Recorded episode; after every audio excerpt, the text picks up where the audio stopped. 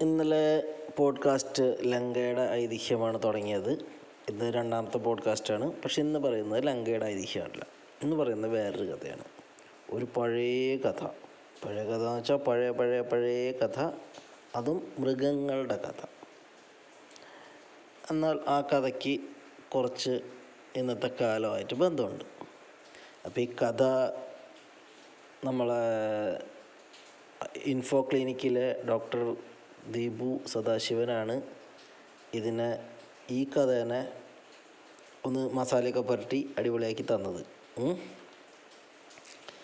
ഞാൻ പറഞ്ഞു പറഞ്ഞൊരു കഥയിൽ കുറച്ചും കൂടി കൃത്യമാക്കി തിരിച്ചു തന്ന ഒരു കഥയാണ്. അതിനെ ഞാൻ ഒന്നും കൂടി തിരിച്ചും മറിച്ചും പറയാൻ പോവാണ്. ഇപ്പം എന്തായാലും പറഞ്ഞു തുടങ്ങാം. പണ്ടൊരു കാട്ടിൽ കാട് കാട് കാട് എന്ന് പറഞ്ഞാൽ വലിയൊരു കാട്ടിൽ ഒരു കുറുക്കനുണ്ടായിരുന്നു.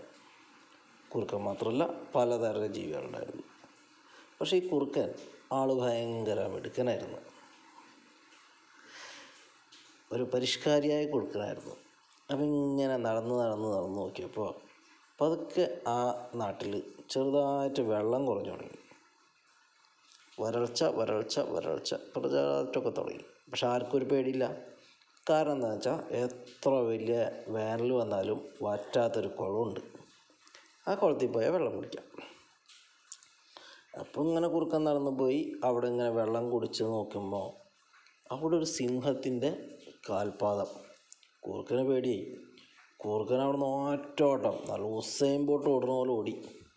ഓടിച്ചെന്ന് എല്ലാവരോടും പറഞ്ഞത് നമ്മുടെ നാട്ടിലില്ലാത്ത ഒരു സിംഹം വന്നിട്ടുണ്ട്. പ്രശ്നമാണെന്നാണ് തോന്നണമെന്ന് പറഞ്ഞു. അപ്പോൾ എല്ലാവർക്കും പേടി എന്നെഴുതി വെള്ളം കുടിക്കാതിരിക്കാൻ പറ്റില്ലല്ലോ.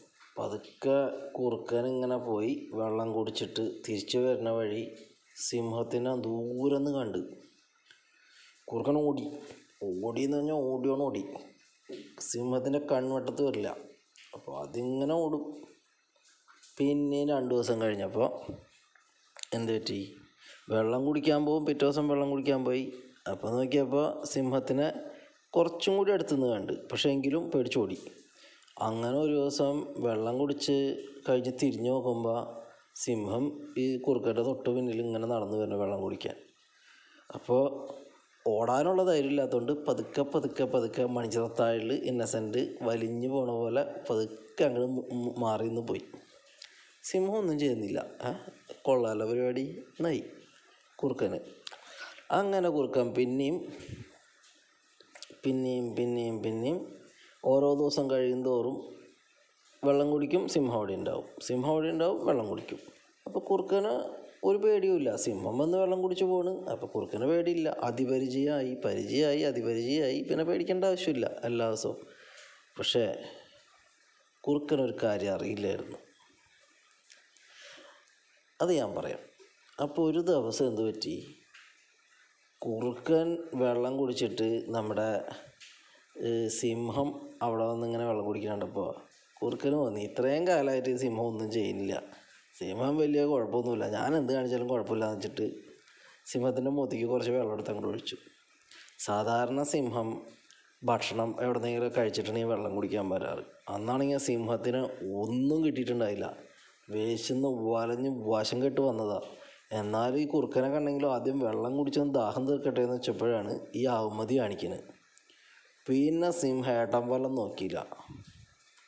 എടുത്തിട്ട് പൊതുക്കോ പൊതുക്കോ തന്നെ നാല് പൊതുക്കും പൊതുക്കി. ആ കൂർക്കാനെയും തല്ലി കൊന്ന് അതിനെയും സാപ്പിട്ട് സിംഹം അങ്ങോട്ട് തിരിച്ചു പോയി.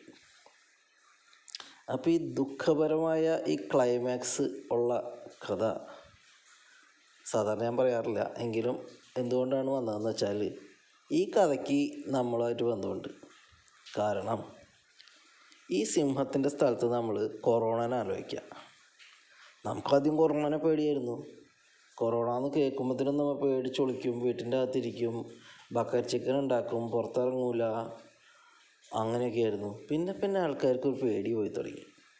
അപ്പോൾ പിന്നെ നമ്മൾ പതുക്കെ റോട്ടിൽ കൂടെ ഇറങ്ങി നടന്നു തുടങ്ങി. മാസ്ക് ഇട്ടൊക്കെ നടന്നു തുടങ്ങി. സാനിറ്റൈസർ ഉപയോഗിച്ചു.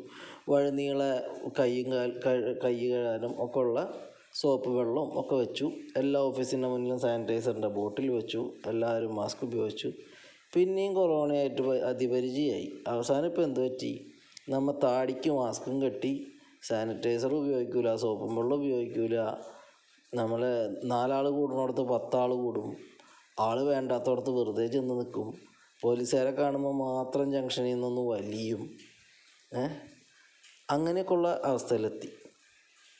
ഇപ്പം നമ്മൾ കാണിക്കുന്നത് ഈ സിംഹത്തിന്റെ മുഖത്തേക്ക് വെള്ളമൊഴിച്ച കുറുക്കന്റെ അവമതിയാണ്. എപ്പോൾ വേണമെങ്കിലും പണി കിട്ടാം.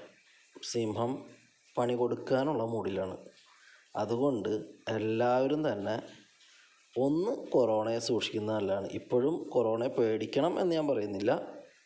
പേടിക്കണ്ട പക്ഷേ ജാഗ്രത വേണം. പക്ഷേ ആ ജാഗ്രത ഇപ്പോൾ വളരെ കുറവാണ്. അതുകൊണ്ട് വീണ്ടും ഓർപ്പിക്കുന്നു നമ്മുടെ നാട്ടിൽ കൊറോണ കൂടിക്കൊണ്ടിരിക്കുകയാണ്. എല്ലാവരും സൂക്ഷിക്കുക. നമ്മളായിട്ട് നമ്മുടെ വീട്ടുകാർക്കെങ്കിലും കൊറോണ കൊടുക്കാതിരിക്കുക. നാട്ടുകാർക്കും കൊറോണ കൊടുക്കാതിരിക്കുക. നമ്മൾ സ്നേഹം കൊടുത്താൽ മതി. പിന്നെ ഉത്സവം കല്യാണം നൂലുകെട്ട് ഇതിനൊക്കെ പോകണമെന്ന് ആഗ്രഹം ഉണ്ടെങ്കിലും പോവാണ്ട് വീട്ടിലിരിക്കുക. കാരണം ഇതൊക്കെ രണ്ട് കൊല്ലം കഴിഞ്ഞാലും നമുക്ക് പോവാം. ഒന്നോ രണ്ടോ കൊല്ലം കഴിഞ്ഞാലും. പക്ഷെ നമ്മൾ പടമായി വിത്തി കയറി കഴിഞ്ഞാൽ പിന്നെ ഒന്നിനും പോകാൻ പറ്റില്ല. ആൾക്കാർ ചിലപ്പോൾ നമ്മുടെ ശ്രാദ്ധത്തിനോ ആണ്ടിനോ ഒക്കെ നമ്മളെ വീട്ടിലേക്കോ പള്ളിക്കൊക്കെ വരും.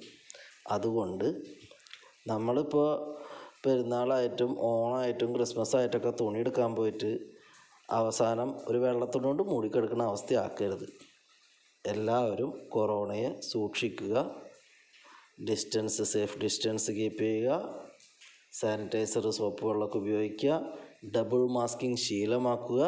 അപ്പോൾ സന്തോഷം സമാധാനം കൊറോണ ഇല്ലാത്ത ഒരു നല്ല നാളെ പ്രതീക്ഷിച്ചുകൊണ്ട് ഞാൻ നിർത്തുന്നു.